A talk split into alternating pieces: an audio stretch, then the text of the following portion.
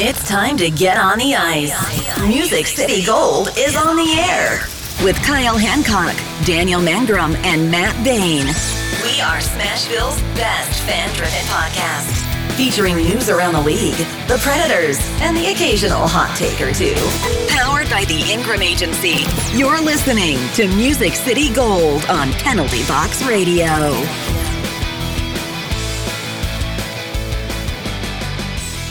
And welcome back, everybody, to another episode of Music City Gold on Penalty Box Radio. I'm Kyle.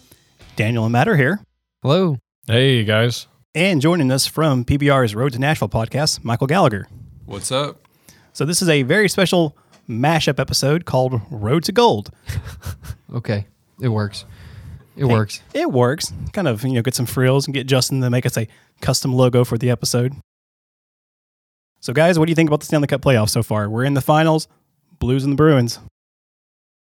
You know, uh, I thought the the uh, Bruins basically dominated game one. Uh, I'm not gonna lie. It, it looked like it was going to be a quick series, but then somehow the Blues, you know, turn around in game two and and pull one out in OT. What about you, Matt? Yeah, I was kind of wondering if the Bruins would come out a little rusty, had a little more time. It maybe was true in the first period, but after that, like you said, it was it was the Bruin show, and I honestly expect that to keep. I know uh, St. Louis end up getting the winner in OT a game too, but I expect the Bruins to uh, pull this one out here, and it seems to be. Honestly, it's going to be the Brad Marchand factor. He uh, when he scores in the playoffs, the Bruins are twenty four and one, so he's the X factor going forward. Michael, have you watched it any? Yes, it's it's conflicting for me as a reporter that covers the Predators. It's it's hard to watch one of their division rivals go on to the Stanley Cup final and maybe potentially win it. But the New Yorker in me, born and raised up there for the first 15 years of my life, I was I was bred to not like anything Boston. So I hope it goes seven and it goes to 17 overtimes in Game Seven. I don't care who wins as long as it's entertaining. I've watched a little bit back and forth. Admittedly, not as much as I would have liked to, considering that the Preds are not in it. You know, when your team is out, you don't kind of watch. You're kind of well, kind of lip service almost. You watch the highlights here and there, and you're kind of like really just missing the fact that your team isn't in it. And it's been a long summer so far without having the Preds. Well, I didn't realize it, but today, so we're recording on May 31st.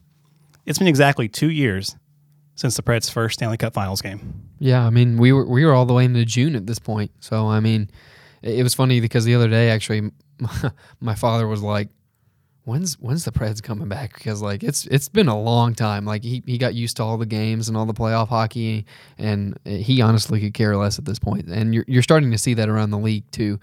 Uh, it's and it was funny because I saw a who you're rooting for map.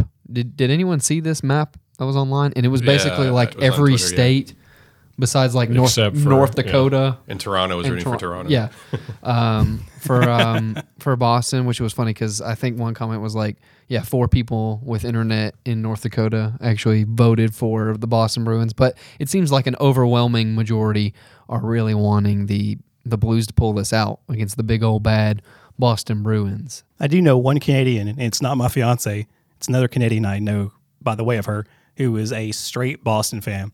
Like she, like if you were to look at the map of Canada where her regional team should be, it should be the Habs. But she's like, nope, Habs suck. I'm going Boston all the way.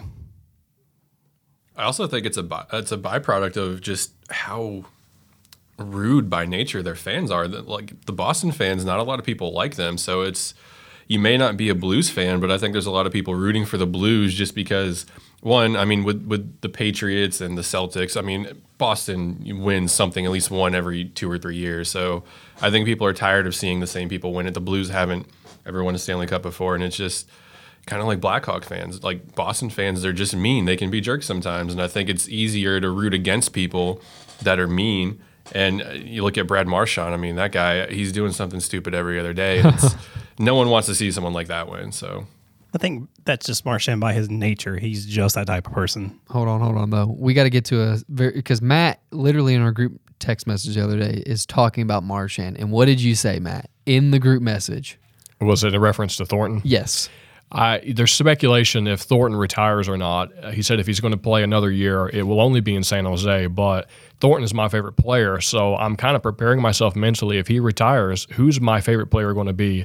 And I said it may very well be Brad Marchand because I I love that guy. That those antics, I just love those kinds of, of players, and uh, it's certainly a speculation to watch. Uh, and so that's that's the guy for me right now. But the question is, would you let Brad Marchand lick you? Uh, Kyle. Lickgate. I mean, he, you said that's your type of player, so would you let him do it to you? No, no, I just I just like the guy who uh, is a sandpaper on to the other guy. So it's my kind of guy, junkyard dog kind of kind of player. Gritty player. I mean, by by that criteria, shouldn't you like Cody McLeod? Oh, That's also He's true, got- but uh, one of the players is a good player and one is not. hey, Cody has those intangibles. Okay, I'm still Cody trying has to that find one him. game a year where he'll get you a goal, he'll get you a fight, and he'll end up winning the game for you somehow. Yeah, but see, I don't think the Preds are going to bring Cody McLeod back. I like Daniel. We were talking before the show. He's a good locker room guy. Maybe a good locker room guy, and he's got those intangibles. intangibles. But I think they brought him back because his family's still here. uh, yeah, I, I think that had to. Let's be honest, they brought him back because they anticipated playing the Winnipeg Jets in the second round, and that didn't happen. So he sat on the bench the whole time. yeah. So you're in the press row, so I have to ask you a question because I've always wondered this. When there are Preds people that, uh, well, Preds players, I should say, that are not playing, where do they sit at? Do they sit close to you guys? Yeah. Um, actually, this is a really funny story. Um, Rem Pitlick didn't have a um, a spot to sit in the first round, and there was an empty seat next to um, I forget her first. name. I want to say Tracy Meyer. She works for NHL.com. Um, there's an empty seat in between her and Jeremy Gover, and Rem Pitlick was where the press area is. We have our seats, and there's like fan seats in front of us, and over to the right there's like another area that's just chairs in front of a bench, but it's also got like a black curtain you can pull back so you can isolate it, and that's usually where the the black aces sit. Um, but that was full, and Rem Pitlick was kind of standing there, and Gover looked over at him. He's like, "Is that Rem Pitlick?" And, and Justin's like, "I think so." And then Gover's like, "Hey, Rem, you, you want to sit over here?" And he's like. Yeah, and he came and sat down next to Gover and just watched it. It was really, it was really cool, and it was a funny story. But yeah, that's where they sit. Um, sometimes usually you'll see them they'll be nervous and they'll kind of pace back and forth and they'll stand but that's usually their designated area over to kind of like the right of the press box. Was Gover like excited or nervous to have Rem Pitlick sit next to him? no he was he was excited. He was like you know it's not very often you know i get to do something nice for for a player so and and rem was just kind of shocked that someone who he didn't even know was nice enough to offer him a seat and he was i think rem was more like can i can i sit there or is that like a media member seat? And he's like no no one's sitting here so it was, it was pretty funny to watch and he sat there the whole time and i walked by and i looked at him i was like is that rem pitlick i was like what? no he's not sitting up there with the media and then bradford during intermission told me about it i was like oh that's pretty funny So with the talk of the Black Aces coming through, I noticed one thing that we might see some of these Black Aces get sent down from Milwaukee to the new uh, ECHL affiliate, which is, the, I believe, the Florida Everblades. yes, the formidable Florida Everblades team. Well, it's better than the, than the Norfolk Admirals. That was that was a bad experiment Yeah. So uh, these are future future Preds, aka future potential Milwaukee players that could potentially eventually become NHL players. The ECHL is the league that Jonathan Diaby wasn't even good enough to stick around in, if that tells you anything. Yeah, because those players they don't make they make like pocket change. They, they make a, a little bit more than, I mean, they live comfortably for minor league hockey players. I will say, when I was in Ohio a couple times, I went to, um, what are the teams out there? The uh, Toledo Walleye Yeah. and the uh, Fort Wayne Komets. They're both ECHL teams, and they put on some pretty entertaining, pretty entertaining games. And they played each other. Actually, ironically, they played each other in the playoffs, and they had a, a really good physical series. So a lot of people make fun of the ECHL, but it's actually a really good hockey league for being, you know, the second tier minor league system. Were there a lot of fights? There were actually. See, yeah, th- this is where you go to the you, Yeah. know, you go to the fight and hope a hockey game breaks out. The, the Komets' best player, I think, I forget what his name is, but he, I think at one point in the season he had more more fights than points. It was like, and when he went on the ice, everyone knew he was going to go for a player and start a fight. It was it was great. I think when I look at the ECHL, the one thing that sticks out to me is their goalposts are blue. Like I I don't understand why. Like They got to be different. Well, well, that's you- like when you go over European, you start seeing like all the the advertisements and the the signage, and then the jerseys kind of have you know I don't know. It's it's just totally different mindset here uh, with our type of advertising. But go ahead, back to the blue bo- goal posts. all I was going to say was the advertisements there. It's like Geico. Just insurance. Yeah, just Geico. I have Geico, so it works. Oh, so do I. maybe I maybe we can call them get like free tickets to a game or something Yeah. forever up in the area. Be like, 'Cause- I got car insurance because I saw your advertisement on the goalpost. Hook me up. That's like really small font though on the goalpost. I mean, I feel like the utilization of the ice or the the end boards would be a little better, but Well, the crease in front of the goalie is blue, so why wouldn't you put Geico in white? In there? white, there that's you go. Perfect. I mean, wouldn't that distract the goalie though? Geico, uh, I'll, hook me up. I'll give you a call and we'll we'll settle this. We'll, This we'll get episode up. is not sponsored by Geico. But if Geico is listening, they would love to sponsor the show. You can definitely give me a call. So let's get into some Preds talk now. I mean, we've talked a little bit about the ECHL and some of the minor league stuff. So, like we said at the beginning of the show, it's been a long summer. Two years ago, on May 31st, 2017, we had our first Stanley Cup Finals game. People are freaking out. Preds enter basically as the very last seed in the Stanley Cup tournament. And we're like, oh my gosh, we have made it. We're going against the Penguins, and we could literally possibly get the cup. And then here we are two years later, and we've seen the Preds get bounced in the second round by the Winnipeg Jets. And this year we get a first round exit from the Dallas Stars. And man, how we have fallen.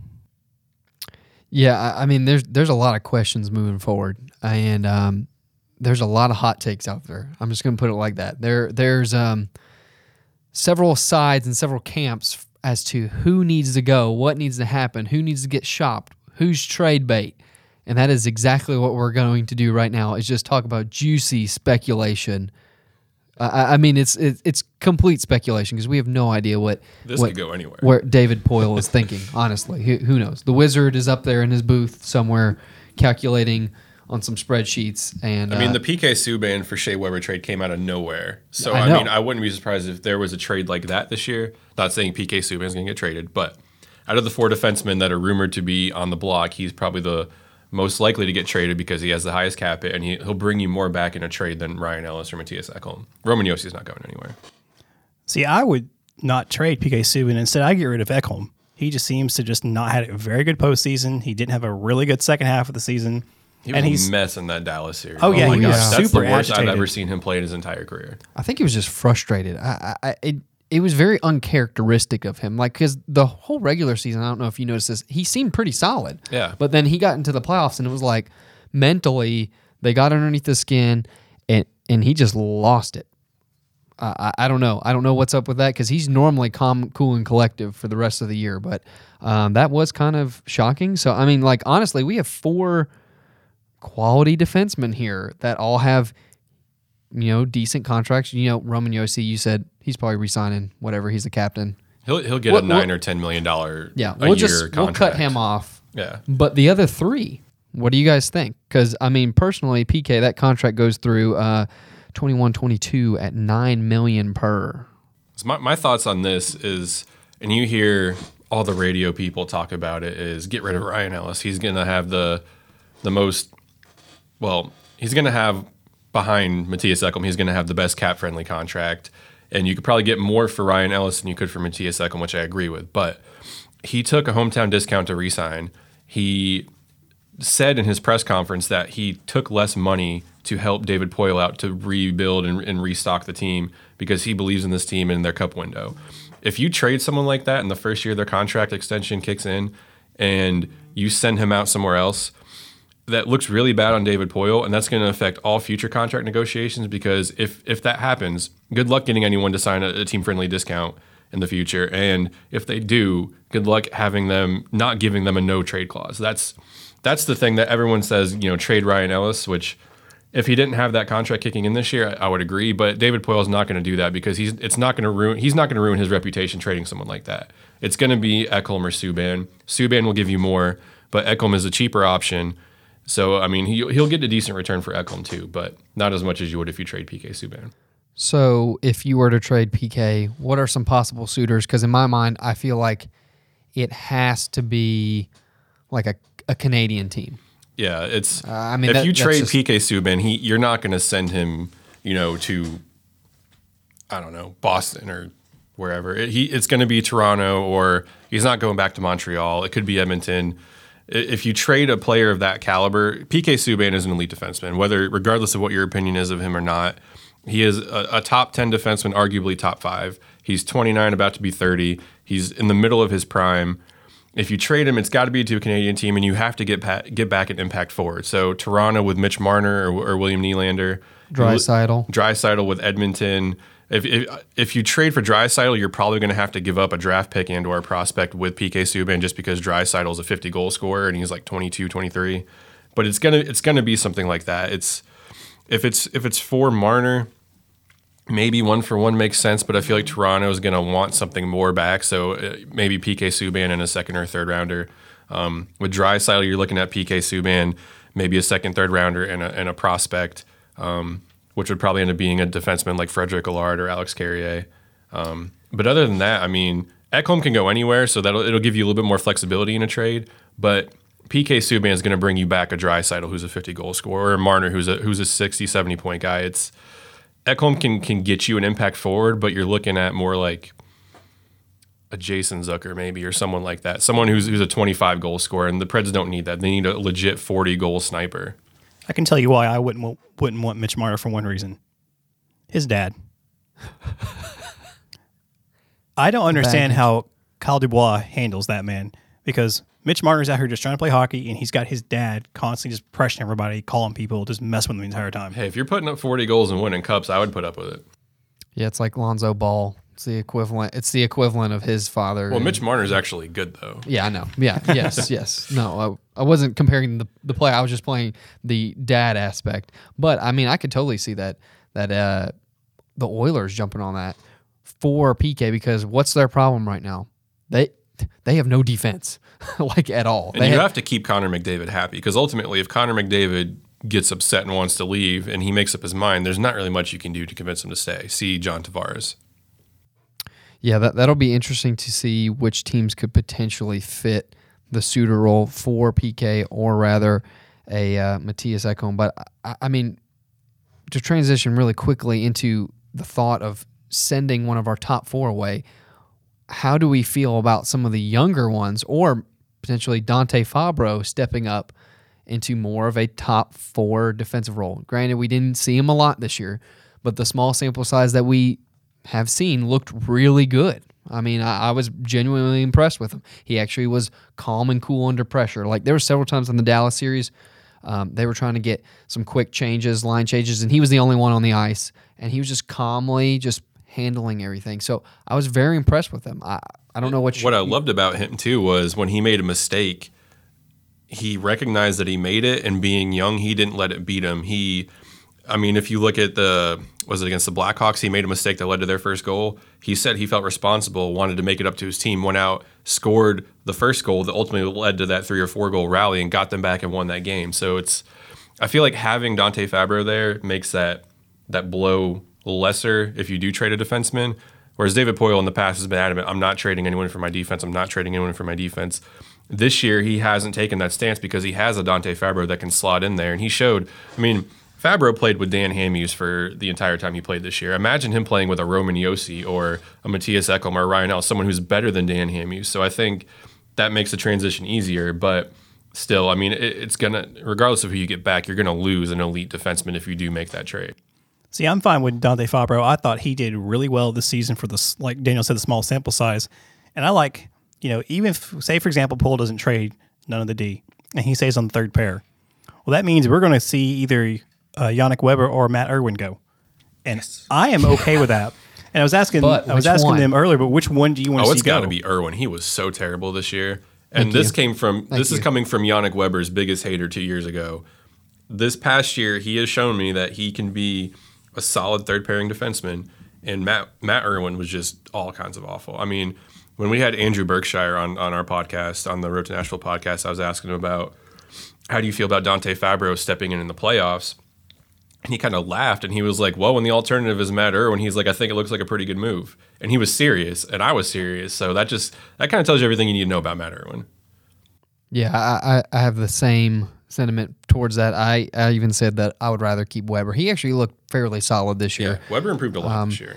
He he made some leaps and bounds that I was kind of shocked over. Actually, uh, it'll really depend on how much you could re-sign him for. I mean, obviously it'll be fairly low, but um, no, I'm I'm perfectly okay with signing him and then shipping off uh, Irwin to whatever planet he wants to go to. He'll probably end up in Minnesota. Yeah, yeah, probably. The Yeah, because Preds isn't, number Paul two. Fenton up there? Yes. Pro- Paul Fenton is building the Predators 2.0 and up 2.0. there. Yeah. So do you think that maybe we're, you know, from the small sample size we've seen of Fabbro, do you think we're riding his train too much? Do you think coming in next season we will see him play at the same level? I okay. We were we were talking about this before we got started. I think it, the same with Eeli Tolvanen. The hype train for Dante Fabbro, I think, is is getting a little too full steam ahead. Kind of need to pull back the reins. If you look at, and this is kind of my my reasoning for this. You look at Seth Jones, Ryan Suter, Roman Josi, Mattias Ekholm. Outside of Shea Weber, they're the best defensemen to come out of this out of this Nashville system of going to Milwaukee, learning the ropes, coming coming up. Dante Fabbro obviously skipped Milwaukee, went straight from Boston to Nashville. Seth Jones in his first year as a starter had the best out of all out of all four of them, 25 points and 6 goals. Ryan Suter, 1 goal, 16 points. Roman Josi, 5 goals, 16 points. Mattias Ekholm, 1 goal and 9 points. The first year as a starter is usually a transition year because you, there's a, there's a learning curve. You're kind of easing into it. He, he- there's no argument. He was fantastic in, in the 10 ish games that he played.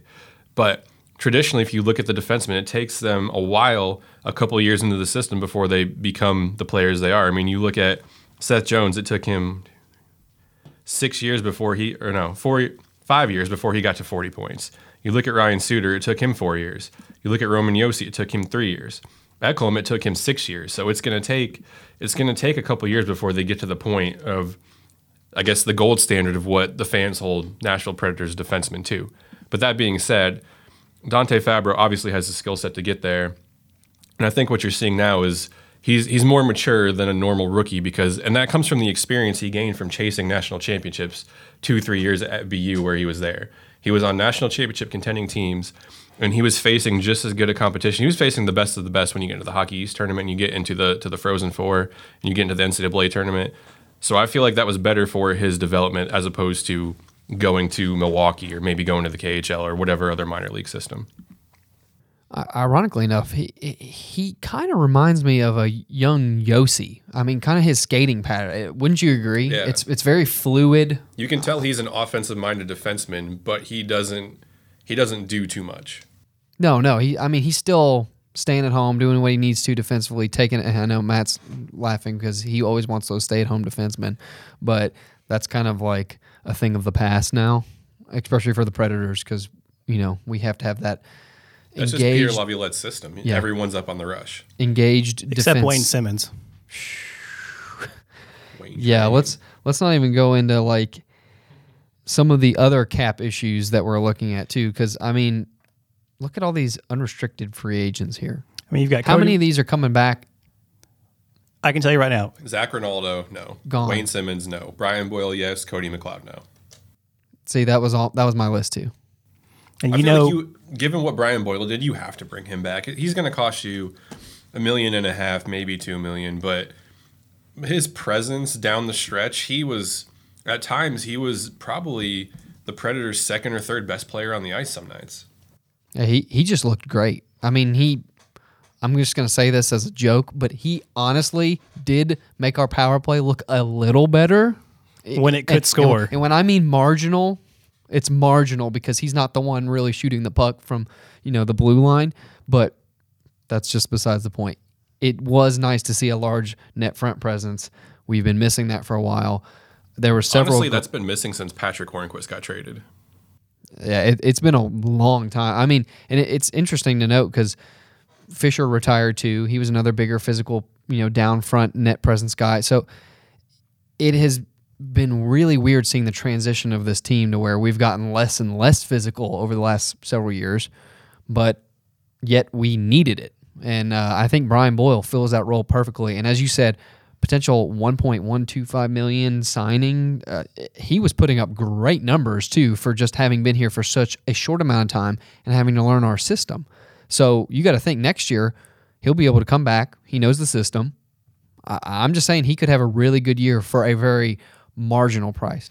Yeah, he's just one man, and one man can only do so much. But I think it's definitely a step in the right direction where this franchise wants to go, especially on the power play and, and finding that identity in, in the the offense and the net front presence. He's the way to go for sure. when you're talking about uh, you, Michael, you mentioned the system earlier. So we know that coming into the offseason, David Poile's already said he's keeping the entire coaching staff, Big mistake. which I know we were all talking about. We wanted Kevin McCarthy to be gone. You know, he ran the power play. It sucked. He had Ran to the give power play into the ground is what he did. that is true. He did run it into the ground. But honestly, he's not the worst coach on the staff. Dan Muse, how does that guy have a job? And he's a great guy. He's really Got nice. a great bald, polished head, man. But uh, oh my god, they switched. Okay, so in the beginning of the season, McCarthy was running the power play and Muse was running the defense. Things were so bad they switched roles and things somehow got worse. So then they tried switching it back and it was still bad. Like then you start bringing in power play consultants from the outside. If, if your power play is that bad, you're looking for outside help. That tells you that it's a coach problem. So how? I mean, far be it for me to question David Poile, but how can you sit there and and blast the season you guys just had and say it's unacceptable? You can't, it can't happen again. But you look the fans in the eye, dead seriously, look them in the eye and say, "But I'm bringing back all three coaches." I can understand keeping Laviolette, but the other two have to go, man. Do you think that coming into the season they're going to be on a very short leash? No, because because McCarthy is Laviolette's right hand man. So unless unless Peter Laviolette Ah. goes, McCarthy's not going. See, and we debated this. I think last episode, I said Lavi is going to have he's going to have a moment where he has to make a decision where it's either McCarthy goes or he's going to because Laviolette will be on a short leash this year, I think. But I think this will. It's kind of like a contract year for Laviolette. It's a prove it year. He he's going to have to prove that he can get to that Stanley Cup. If not, I mean, it, it's kind of like with Barry Trotz. He wasn't doing anything wrong necessarily. It was just time for a change. I feel like Peter Laviolette is in that year where if he doesn't get to the Cup final, at least get to the Cup final, he might be gone next year. Well, if he does leave, who do you think of the coaches that are open that could take a spot? I mean, because I was all for Q. I was all for having Coach Q Oh my come god, in here. the fans would Would have. have- They would have been split. There's half that would have Yeah. loved it and half that would have rioted because he just Picketed. just from the Blackhawks. they would have picketed outside of Bridgestone. You know, there would have been a line out there. They'd have been setting fire to garbage. I mean, I don't know, but at the same time, you can't argue with Coach Q's track record. Oh no, I mean, that's why I'm kind of excited to see the Panthers next season. oh, no one's excited to see the Panthers. Not even their own fans in Florida. Dude, the owner's not excited to see the Panthers. I know, but like no one's excited to see them. But what if Q churns that season around this coming season and churns that team around? Panarin reunited in Florida. He wants to go to Sunset, Florida. And you might have Bob from the uh, Blue Jackets as well. like Michael's like he's not biting. He's like, uh, It's a, I, you never say never in sports, but I mean, I think I think Panarin will go there because Panarin, for whatever reason, has said he wants to be near a body of water and he wants to be near some place nice and warm. Uh, what sense that makes, I don't know. Well, it's either L.A., San Jose, or Florida. Yeah, Florida makes the most sense out of all. I mean, San Jose would be the best team because they're a playoff team, but Florida makes the best sense out of all. The LA's they're they're garbage fire. So I mean, come on. If Carolina can have a resurgence, the Panthers can too. That's all I'm saying. yeah, it's the storm surge, but they were a bunch of jerks though at the same time. So The difference is Florida has a plan. They've they've implemented Coach Q coming down there. They've got excuse me. They've got some type of a plan in action, and I feel like the Preds are in a weird zone of limbo.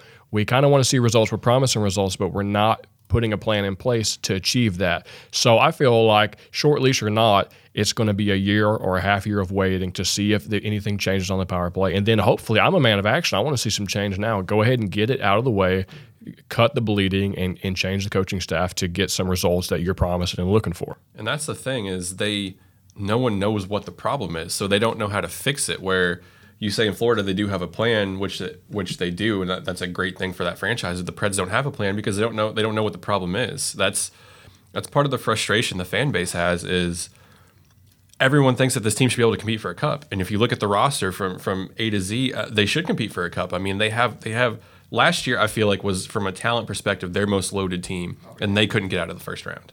They almost won a Stanley Cup somehow though, without Ryan Johansson, without um, Kevin Fiala, with Mike Fisher missing a game or two. I mean, after after Johansen got injured and Fiala got injured, no one picked them to beat the Ducks. Not only did they beat the Ducks, they beat up on the Ducks, and they they came two games away from winning a cup. There, th- that's the frustrating thing is you. It's hard to have a plan when you don't know what the problem is. yeah, and speaking of pure mysteries, maybe I shouldn't open this can of worms, but let's talk about Kyle Turris. And you're laughing already because You're gonna get man- hate mail sent it's to the us. international man of mystery because He, no joke, dries up. Okay, first half of the season, we'll give him the injury, whatever, whatever. Uh, you're, you're shaking your head, but it was a bad injury. We'll give it back. Then you got to give him some period of rust. But then after that, there is no excuse. There's no excuse. He did not do anything. And then magically, what happens when he goes over to the Worlds? He becomes a point per game player for Team Canada. And it makes you wonder was the injury that bad or was it going back to Coach Laviolette's system? I think it's okay. My here's here's my I'm my. split. I'm split. Go ahead. I, I think it's a little bit of both, but I think it's more the system than it is the injury. He said they still haven't told us what exactly the injury was. They just said it was a lower body injury. So you're assuming it was something with the knee or the leg. He said it was bad enough to where he was out of shape when he came back, and that was his. I don't want to say his excuse, but that was his reason for not being good when he came back was he was out of shape. He couldn't use his legs to do cardio, therefore it took him a while to get into game shape and get up to speed on the ice. Be that as it may, you're a professional athlete. You're literally your entire job is to be physically and athletically gifted. So if you're if you're injured, I mean, you got to figure out a way to do something. If you, unless you're unless you broke both your legs, there's always a way to figure out how to get cardio in there. I mean, I'm not buying that excuse, but say say it was bad and he couldn't do cardio and he was out of shape and all that. Okay, that's fine. I just feel like Kyle Turris does not fit in this Predator system, and and part of it is Peter Laviolette. He changes things up. He moves the lineup around a lot. There's, he's always tinkering with with the way things go. Kyle Turris isn't a, a work on the fly kind of guy. He's got to have a routine. He's got to be. I got to know who my line mates are. I got to know who's where. And you saw when he was constantly switching out that that second line when he was with Smith and Granlund, and then he was with Jarnkrok and Smith. He he was never he could never find consistency because he wasn't comfortable with constantly changing the lineup. I think Peter Laviolette's system and Kyle Turris are like oil and water. They just don't go together. Now, maybe if they sign Matt Duchene and then move Turris down to the third line, and maybe you get him a little bit more comfortable, maybe that can work out. But I just, I just don't see Kyle Turris sticking in Nashville. I think the experiment's over. It was a bad one. You lost Sam Girard for Kyle Turris, which, by the way, when that trade went down, I said they were getting Craig Smith 2.0 and they were giving up a future All Star defenseman for Sam Girard. And everyone on Twitter ripped me. I just want to let you all know I was right. You can you can apologize to me now. Thank you. But I mean, to, to lose an All Star defenseman like Sam Girard for Kyle Turris, not only that, but you sign him to a, a six year, $36 million contract. So not only is he not producing, not only is he taking up a roster spot from someone else who can come in and contribute, but he's costing you $6 million a year and he's, he's doing all that. So he's, I mean, the, the Preds might have to eat a large chunk of his salary to get rid of him, but I think the Kyle Turris experiment needs to end this year, not next year. Yeah, and to kind of piggyback off that, I, I will say I think everyone is looking at these numbers from the World Championship and they're either saying, "Oh, it's the system," or like they're like, "Oh, finally he's back in shape and he's just going to come light it up." It- you know, like they're super optimistic. Hold on, this is larger ice we're talking about. It's an all star team, too. He's playing on an all star team over yeah, it- it's larger ice, and I feel like that also lends well to Kyle Turris's handling abilities. He has a little bit more time to get his shot off. He he's got a great shot. I mean, we've seen him, ironically enough, in the shootout. When we first got him, I was like, why is this guy in the shootout? Like, it, it kind of puzzled me. And then I saw him ring a couple off the post, and then you're like, makes sense now. But that extra space that he's getting on the world ice, I, I think it's a little deceiving. I think you need to pull it back some. I'm interested to see. Like I said, there's so many question marks for this team. Like day one, it is going to be interesting to see how we get off and get going. Because the first 20 games, everyone's going to be looking at the second line and everyone's going to be looking at the power play. No one cares about almost anything else. Those two things have to get fixed. It's it's plain and simple because we're not going to get past the first round again if neither of those two things are done. I think if the way this track record is going with this team, we go from Stanley Cup final, the second round, the first round. What happens if we don't make the playoffs this year? You just put that out there. Ooh. I did put it out there. Preds fans are going to hate you. It, it, it, if we're even close to not making the playoffs, the coaching staff's gone before the end of the year. Fire sale. Yeah, I mean that's it's the only a legitimate full- reason. You get rid of the coaching staff. You keep Fabbro, Forsberg, Arvidsson, Josi, Um, Johansen.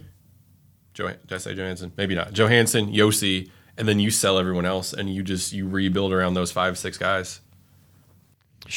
What about Eeli Tolvanen? I mean, he is the some people say he's the savior of the team. He's the heir apparent. He's the most frustrating prospect I think I've ever seen. Where you watch him and you're like, yes, this guy should have been a top five pick, and then you watch him and you're like, okay, this guy's four years away from the NHL. So, so what do you think his role is this year, though? I mean, I've heard all the prospect. You know, at the end of the season, they did the press conference, and they're like, "Oh, he's making progress." But this He is su- making progress, But, but this it's- summer is really Yeah. crucial. Like, I, I Okay, mean, so- it's it's going to be interesting. Do you guys remember two years ago when Kevin Fiala, at the end of the season, his post his press conference with Poile, he said, "I'm coming in and I'm making this team next year." That didn't happen. He got sent to Milwaukee. I honestly think that's what Eeli Tolvanen's going to do. Ellie Tolvin doesn't have the attitude problems Kevin Fiala had, but they're going to give him every chance out of camp. They're going to start with development camp and then rookie camp, and then they're going to get to training camp. They're going to give him every shot to make this roster out of camp.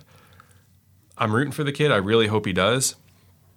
I think he I just think he needs one more year of playing on North American ice, playing with playing in the Predator system because the Milwaukee Admirals run the same exact system as the Nashville Predators. That's what Peter Laviolette always compliments. It's so easy to pull a prospect up and throw them in there because it's the same system. They don't have to learn anything. I think this year we'll see Tel- Eeli Tolvanen up in, in the in the NHL for a couple games. It's whether he produces in those games is going to determine whether he sticks or not. But ultimately, I think in the long run, everyone's going to hate this. I think he's going to spend more time in the AHL this year than he will in the NHL. and I'm okay with that, to be honest. I think, you know, if it's what helps him The make kid's that. 19 He's too. Everyone 19. forgets he's 19. Like, yeah, I, I don't He know. can't even legally drink over here for two more years. I mean, come on. What do you think, Matt? You're quiet over here. Yeah, I think that's likely. Although I'm I'm super anxious, and of course, like we mentioned, the hype train was super high on him. I, I want results now. I'm that kind of guy, but it is it is a little unrealistic, and it is more likely he will probably be in Milwaukee for for the most of the year. Well, if you think about it too, uh, he's so good with extra space. We we've seen what he can do in the KHL. Well, our power play is terrible, but you do have extra space on the power play, which lends to the fact like, oh, do you, you want him to come up so bad and just slot in and just start ringing them, like with that nasty wrist shot that you've seen in all the KHL videos, but. uh, He just needs a little bit more time. If they could have like a special roster spot just for like a power play Power specialist, play, he would be it's- ideal. it's like a just designated put him, hitter. Just Yeah, put him in, in the face-off circle and let him tee off. That's where he's best at. But I mean, if you look at his, you look at his stats. I mean, 15 goals and 35 points in 58 games. That's not a bad stat line. I think the unrealistic expectations he built, shattering the KHL rookie scoring record, is ultimately what's what's done him in. If this was Gabriel Bourque and he put up those numbers, you'd be like, oh, wow, he had a really good season last year. But because it's Eeli Tolvanen, you're like, what? He didn't have 45 goals? He, it's, he's a product. It's he's it's almost like the hype that he built around how good of a season he had in the KHL is what's ruining his potential pro career because everyone expects him to be a Filip Forsberg Viktor Arvidsson as soon as he gets there. And he's still 19. He's still learning the system. He's still adjusting to life over in North America. I mean, 35 points, 58 games down in the, in the Admirals. And you also got to look too. He played in the in the World Juniors. He played a little bit up in in Nashville. He played with Milwaukee. He still was bouncing around a lot. He needs a full year of of a system where it's stable and he's not bouncing around, where he can just learn the ropes and have a full se- full season there. and I might have to go back and check this, but I'm pretty sure most of his points too came in the second half of the Milwaukee season. It was like he was getting hotter as the season went on and more comfortable. Yeah, that's I- exactly what happened. He started to feel more comfortable. I mean, the Admirals were kind of like the Predators too, where they're moving around their lineup a lot too. But once he finally found a line and a couple guys that he was comfortable playing with, he really took off. I mean, I think he had like four or five goals through the first twenty or thirty games. Then he finished with fifteen. That's still pretty good. yeah, that, that- and that just lends to our point. Consistency is key. Just needs a little time. Let's get him in there. Let him keep working. Obviously, he does have a big summer ahead, but man, if he can somehow get it together and get it clicking, even midway through the season, season where he can get called up and we can start slotting him in, Yeah. that is a huge piece to the puzzle that we were missing that could potentially spark the power play. I mean, there's so many good qualities that he has that we needed last year, but obviously he needs the full package before he's, you know, NHL ready. Nobody wants to hear that he needs time, but that's honestly what he needs. I mean, when I was 19, I was I was having a hard time waking up for Algebra 101. I mean, come on. this, this kid's expected to come in and be a 30 goal scorer for a Stanley Cup contending team at 19 years old. That's a little unrealistic. Well, I mean, if you go ask Preds Facebook, they think it's entirely doable. Preds Facebook thinks anything's doable. If you ask Preds Facebook, PK Subban should not be playing in the NHL on any team. So we're talking about how good uh, Eeli Tolvanen's offense was in the KHL and then coming over here and kind of falling off the map. Let's talk about how the fact that the Preds seem to relied on Viktor Arvidsson the entire season to score most of their goals. He comes in ends the season with 34 goals. Next is Filip Forsberg with 28. Craig Smith has 21, and then afterwards it just seems to kind of just drop off the map. I mean, outside of JoFA, there was hardly any secondary scoring. What's impressive about Arvidsson too is he had 34 goals in 58 games. If he played a full season, translated over a full 82 game season, that's 48 goals.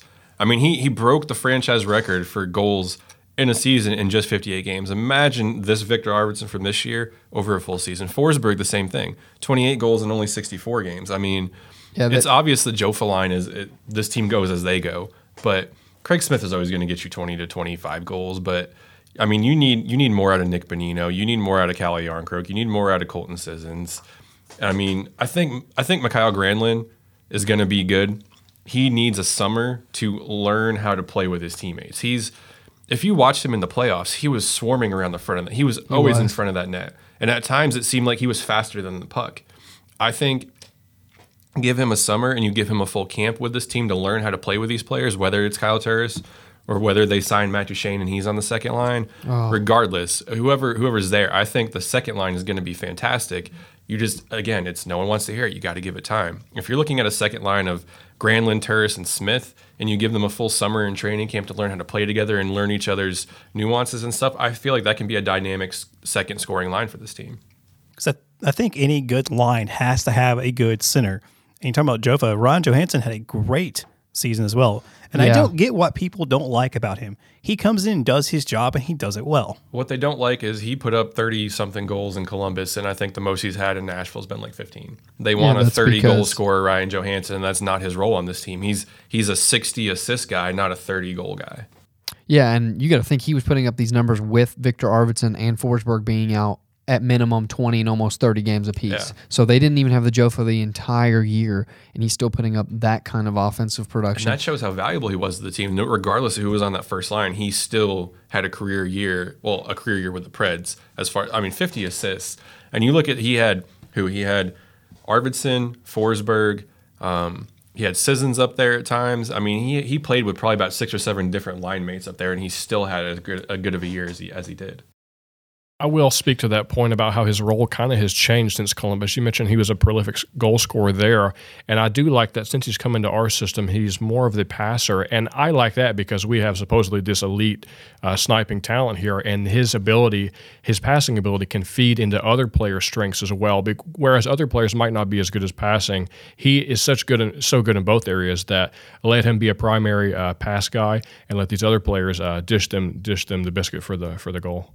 And the crazy thing is, outside of maybe Filip Forsberg, Ryan Johansen arguably has the second best shot on the team. He just doesn't show it. I mean, the first game he ever played in, the Nash- in a Nashville Predators uniform, he had that ridiculous goal that he scored standing basically almost parallel even with the with the corner, and he shot it up glove side above whoever whoever the goalie was, and got it up in in the left corner of the goal. He can get crazy shots off from crazy angles and score. And I think that's part of what frustrates fans too is they know he's got that capability. I mean, you watch him in the shootout, how how good of a move he's got Oh, there. Yeah. he just he needs to Goalies get show it more. It's it's kind of kind of like uh, what was it a couple years ago when James Neal and Mike Ribeiro were on a line together and James Neal scored a game winner in overtime or something and he was interviewed and they were like, did, did you know you were going to end up getting that shot uh, going into the goal there? And he was like, yeah, Ribeiro had the puck. I knew he wasn't going to shoot it. It's kind of like that. That's kind of the kind of the reputation Ryan Johansen has. He's got the second best shot on the team behind Forsberg. He just needs to use it more. And that's what frustrates everyone. Well, even if they see the talent, like you said, he's he's leading the team in points, but the assists aren't really as sexy. The, the pass is we appreciate it. It's like the good job pat on the back, but it's not as sexy for the fans, and they do miss some of the scoring. Yeah, but that's why you have RV. Exactly. I mean, he was a little engine that could, so it doesn't matter. Like uh, in my opinion, he's doing what he needs to do to get the job done, and we're still scoring and generating goals in return. And I think something else the fans have a hard time wrapping their head around is whether it's a goal or an assist. If you if you have a point, that point led to a goal, whether Yeah. you scored it or someone else did. So yeah, he he has 60 assi- 50 assists, but those assists all led to goals. So I'm not saying he he scored 50 goals, but he was responsible for 50 goals in addition to the 15 goals that he scored himself. And I guess another thing that some fans can't wrap their heads around is that we might be seeing the end of Pekka too. You're talking about all those things, and it just made me think about the fact that we hadn't talked about we haven't talked about Rinne. Okay, so we're looking at the stats right now. Pekka started 55, Juuse started 27. I think that number needs to be closer to, to 50 for Pekka, maybe 32 for Juuse. But I don't think it needs to be split up 41 and 41. That Juuse does need to get more starts in, so he's not sitting there getting rusty. But Pekka Rinne, he's he's one year removed from winning the Vezina Trophy for crying out loud. This guy has been your horse. You can't I understand everyone wants to see Juuse, and he's a young guy, and he's kind of like the backup quarterback. Everyone wants to see him because he's the shiny new toy. Pekka Rinne, if he wanted to, could probably still give you five more good years. It's does he get the cup first, or does his contract expire first? That's ultimately what we're working with with Pekka Rinne. Yeah, and I think if you look at his numbers too, he still had a really good, solid season this year. We we were talking about how it was still very impressive that Peck, Peck is a interesting goalie in a fact where he doesn't get as hot as like some of the others where they'll go on streaks where it's just like ungodly numbers and then someone will end up stringing that along and winning the Vezina. He is just very consistent across the board. He doesn't. It, it's just, and there's something to be said about that. That's what that. I want. Yeah. Yeah, about a goaltender who can just be consistent. And he showed that this year. He still looked great. I mean, we saw some crazy saves. I mean, talk about that scorpion one against the Ducks. That's the one I'm going to call it, where he like threw his arm like backwards and it, it didn't even look like he's 36. And he does that almost on, on a weekly basis. He has at least one or two saves like that where you're like, did that really just happen? How can someone that his age do that? Yeah. So I, I don't think he's necessarily done, but I will say yes, it needs to start slowly giving you know Juuse some more um, some more ice time. Granted, Juuse came in and proved that hey, I'm here to stay as well because he looked fantastic. So I mean, arguably, you're looking at the contracts. They're signed through both of them. this is not a coincidence.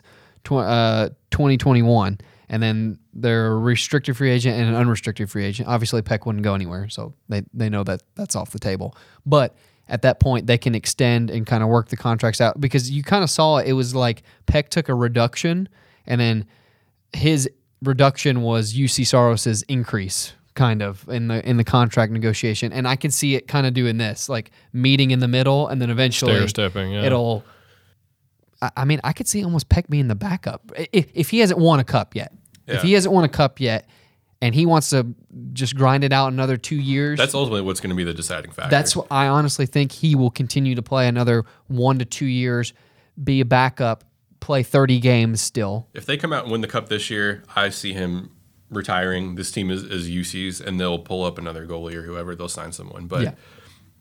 I mean, if you look at it, it's looking at his numbers. His goals against average this year was is, is exactly the same as it was in 16, 17. And if you look at it historically, this is statistically his his fourth best season as a starter when you look at goals against average and save percentage compared to everything else. I mean, he had that crazy year in 20, 2010, 2011 where he had a 2.12 goals against average and a 930 save percentage. Statistically, that was his best season. But you look at it, I mean, 24 242, 231, 242, 248, 218, 277. I mean, he's he's almost getting better the older he gets. And I feel like you can contribute a lot of that the last couple years to having a capable backup with Juuse Saros and Carter Hutton before that. But I mean, look at Tim Thomas. He played up until what? He was like 42. He won he won a Stanley Cup in his late 30s almost early 40s. I feel like Pekka Rinne can do that. It's just do they win a cup? And if they don't how how much longer does he want to play? Does he want to go another 4 years potentially if he thinks they can win a cup? Or does he want to retire because he doesn't think they're ever going to get it? I think the what gives me comfort in the situation is you do have to have some realistic expectations about his age and his play time will probably decrease. But what's nice, as you mentioned, is the fact that he's so consistent. And I think we ran the numbers a couple episodes ago about between him and Juuse both. I think we had like the second best goaltending combo in the league as far as numbers.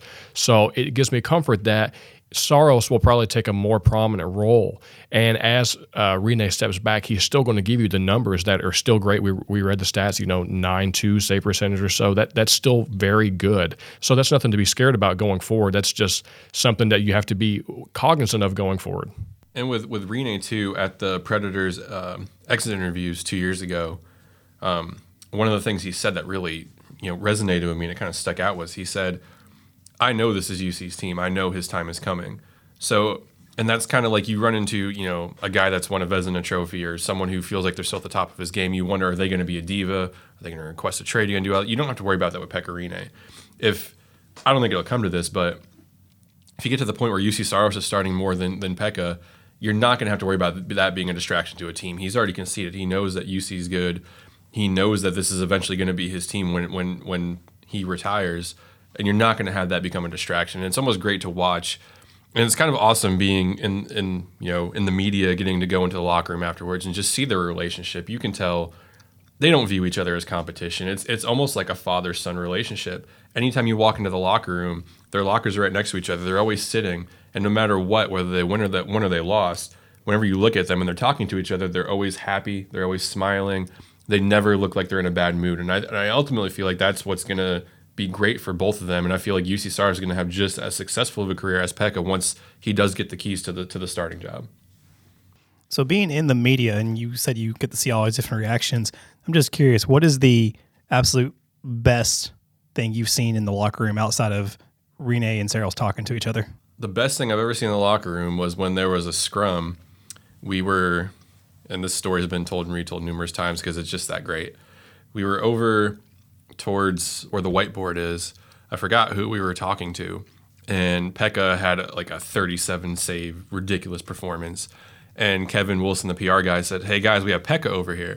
There was a mad dash over there. Well, Martel shoves everyone out of the way, runs so fast he can't stop in time, and ends up punting a trash can across the locker room. and it was the funniest thing I have ever seen in my entire life. And it still lives on because Martel does a lot of questionable things. Let's be honest, and that that's one of the funniest things I'll ever remember. We're gonna tag him in this episode. It was it was it was hilarious. I mean, Mar- just spend an evening in the press box with Martel, and you'll have stories for the rest of your life. It's he's quite amusing. But outside of that, um, I think there was one time Cutler was standing there and he was interviewing someone, and I forgot who it was. It might have been Alexei Emelin. Took the tape balls that he wrapped his uh, his wrists and his pads and stuff with, uh, wrapped it up in a tape ball and was throwing it at Cutler while he was standing there in the media interview. That one that one kind of stuck out to me. It was pretty amusing. Um, there was one time we were so when, when we're doing scrums and we're everyone's surrounding this one person, there's a lot of people, and the, the TV people get their cameras, so they get in front, and all the the you know lesser reporters or whatever gather behind them because I mean it's hard to, to fight someone with that has a giant camera on their shoulder, and standing there, we were waiting for Ryan Ellis, and he was getting undressed and doing all that, and then um, I dropped my notepad and I bent over to pick it up. Right as I did that, Ryan Johansen walks behind me and he stops and he looks down at me and he's like, "Whoa, you got to buy me dinner first. And it was super embarrassing, but now I can look back at it and laugh. It's that's stuff that a lot of people don't see. Yeah, when when they lose a game, they're upset and stuff.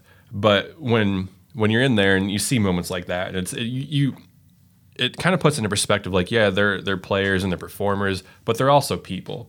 They're they're you see them get ripped a lot and people say you shouldn't have a job and you should be kicked out of the league and all this stuff, but you get to see the human side of them in there and see that they joke around. Ryan Johansen is probably one of the funniest people I've ever seen in my entire life. He's always, unless it's a loss and he's upset, but they're always joking around. They're always having a good time, and it's Him and PK just Yeah. seem like two peas in a pod. Exactly. It's it, that's that's the great thing about it is you get to you get to know them on a personal level, and you you develop that relationship where you kind of joke around with them, where it's not like oh great here comes the media. Like Pekka Rinne loves everyone in the media. He will sit there, answer every question, talk to every reporter, and he even if it's a loss, he knows that he's got to do it, and he has that level of respect where he knows if we're there late, you know, he's gonna, he's going to give us the content we need. It's it's The that's the stuff the no one Winnipeg sees. loss, Oh. Game Seven, was possibly That was terrible. watching heart most heart wrenching. First of all, Oh, man. I was there, present in the building when it happened. seeing and him like, sit in the tunnel by and himself. see, oh. I had a perfect line of view from where my seats were down the tunnel of a purely dejected Pekka Rinne. And that was possibly one of the saddest moments and one of the saddest because everyone kind of knew like the game probably is over at this That was the saddest moment of my life was enter- going into that locker room after that. Not not just because of that loss. you knew. Yeah. But I mean, he knew he was gonna have to stand up there and answer questions and he he took it like a man.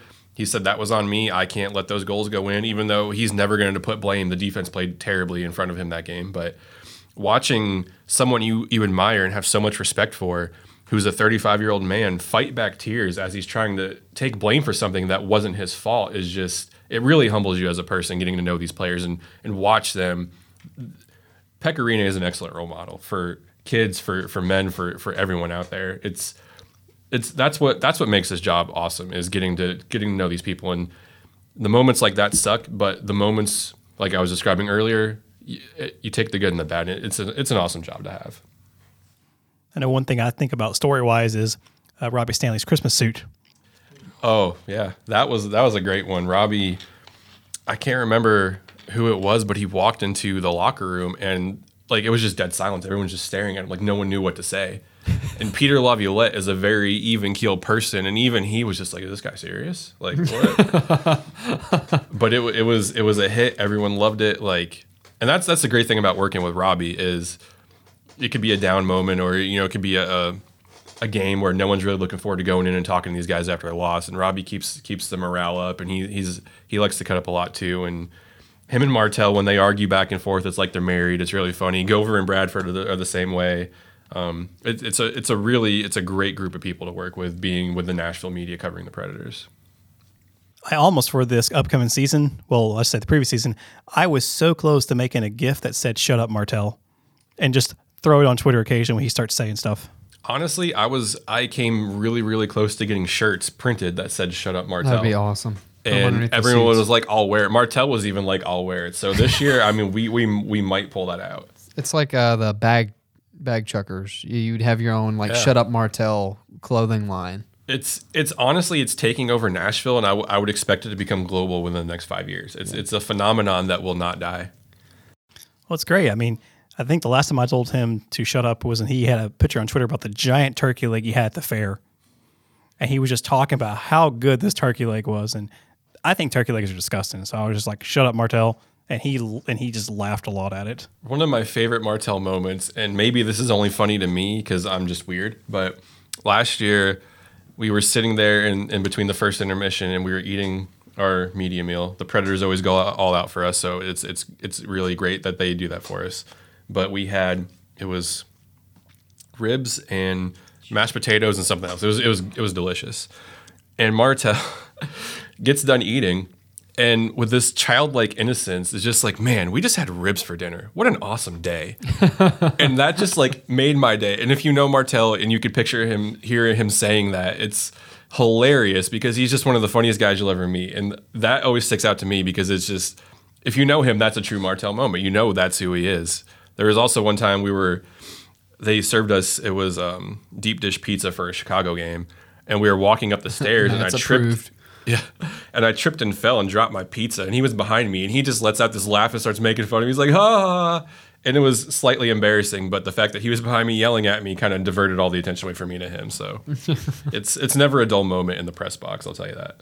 Well, speaking of some last minute attention, uh, we've alluded to it all episode, but uh, I know this is one last point for Preds fans that has just been possibly the hottest take on Preds Facebook, and that is: Is this the year that Matt Duchene becomes a Nashville Predator? Round three of the courting relationship between David Poile and Matt Duchene. He he, by the way, tweeted very obviously that he was in Nashville the other day to celebrate a birthday party.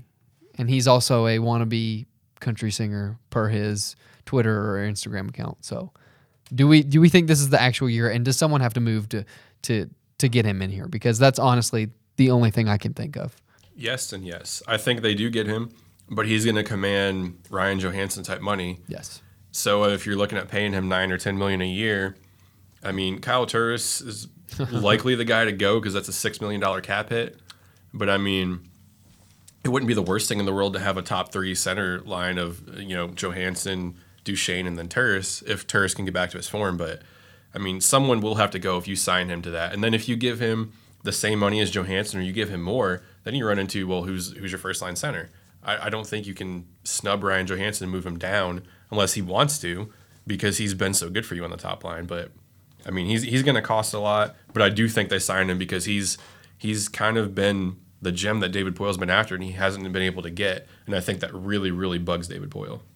He's also a goal scoring center too. He. Uh, he's he he's the opposite of what Johansen has been doing. So I think honestly, a second line slotting would be awesome, kind of like what the Jets have been doing uh, up there with you know line is usually the second line. Yeah. Um, I mean, at one point he dropped down way low this year when he wasn't producing, but I'm just saying like they could do a similar one-two punch, which is what we were going for for a while, but I don't think could ever achieve. I mean, a uh, second line of, of Granlund and Matt Duchene and Craig Smith would be would be be lethal. killer, yeah. And if that's the case, and say Eeli Tolvanen makes this team out of camp, you put Eeli Tolvanen on a third line with Kyle Turris, who's more of a playmaking center than he is a goal scorer.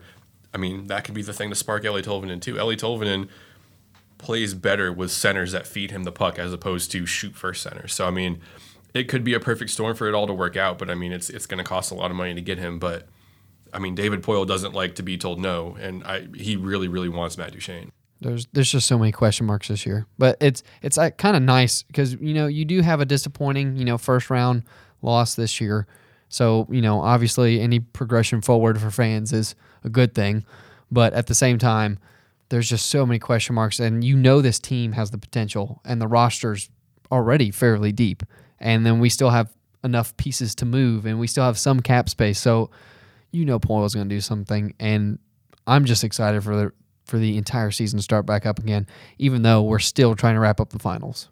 To put it into perspective, when I first moved down here in 2013, before I got into media and all that, I was going to Preds games for seven dollars a ticket, and now fans are upset that they didn't make it to the Stanley Cup final. I think that's a good problem to have. Is you get you got there, you want a taste of it again. I mean, I mean, you look at a couple years ago, they were consistently getting to the playoffs, but it was always a first round exit. It was always they couldn't outscore the other team. Now you're mad because you didn't get to the Stanley Cup final. That's that's progress.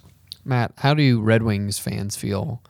At- like- look, shaking it. don't get No, him started. No, no, but if you think Trying about stir it, the pot. no, if you think about it though, like the Red Wings were like the bar of excellence for so many years. I mean, we kind of like when we started as a franchise, we modeled our team kind of after you, and you guys like beat us up, honestly, for the first several years. I, I mean, what is that like to expecting greatness from a fan's perspective? Well, that is nice because when you get the fan base behind you and, and expect the team to do great things, like you said, instead of looking at a first round exit, you're looking to, are we going to make the finals this year? Is this year going to be the year when we win the cup?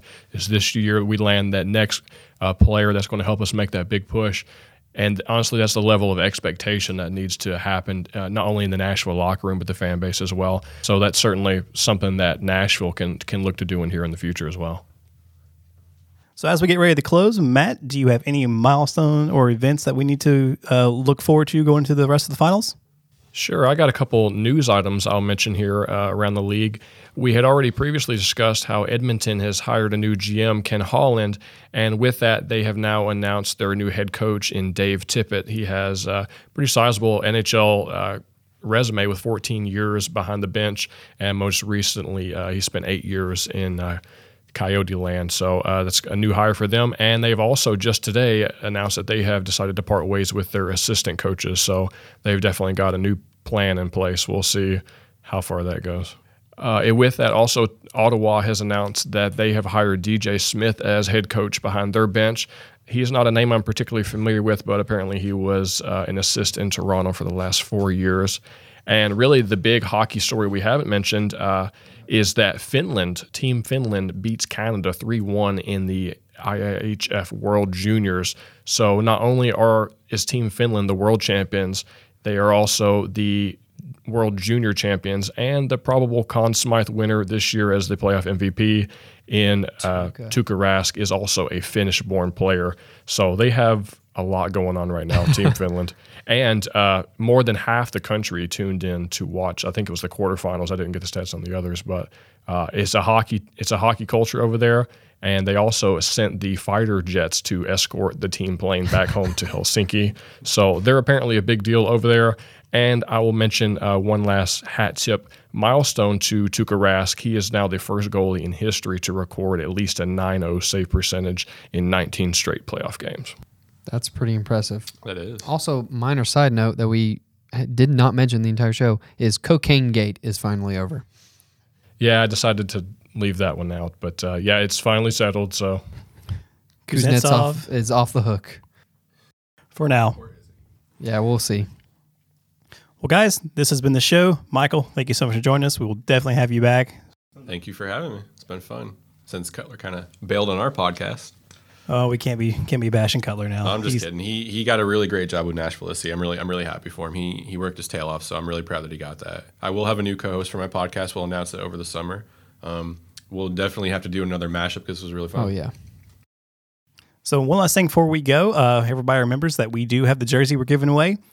We're going on the game three. I believe it's tomorrow night, and so we're inching closer and closer to giving that jersey away. If we can get a really huge boost of four thousand followers somehow, real quick, then we'll give it away the next day. Michael's logging on to re- retweet right now. And then also, the last thing we've got is that the twenty-five dollar NHL item of your choice at the winner of our bracket. Yep, it looks like it's going to be the most improbable bracket ever. I think it's uh, I'm dropping out of school if this happens. So I actually want to know if he's dropping out of school if this happens because it's happening, bro. Yeah, I mean it, it's honestly happening. And I do need to give you the money I owe you for you winning our little mini bracket between the three of us. Pay up, pay up, man. It's like taking candy from a baby. Well, maybe next year I'll win or Matt will win, but Daniel's got it this year for sure. But guys, once again, this is Music City Gold on Penalty Box Radio. You guys have a great week. We'll see you next time. Take it away, Rachel. You've been listening to Music City Gold on Penalty Box Radio, powered by the Ingram Agency. We'd love to interact with you on Twitter. The show can be found at Music City Gold. You can find Kyle at Kyle Hancock, Daniel at C Dan Drum, and Matt at Matt Bain 31. Past episodes of the show can be found by subscribing to Penalty Box Radio on iTunes, SoundCloud, or at penaltyboxradio.com. Thanks for listening, and we'll see you on the ice.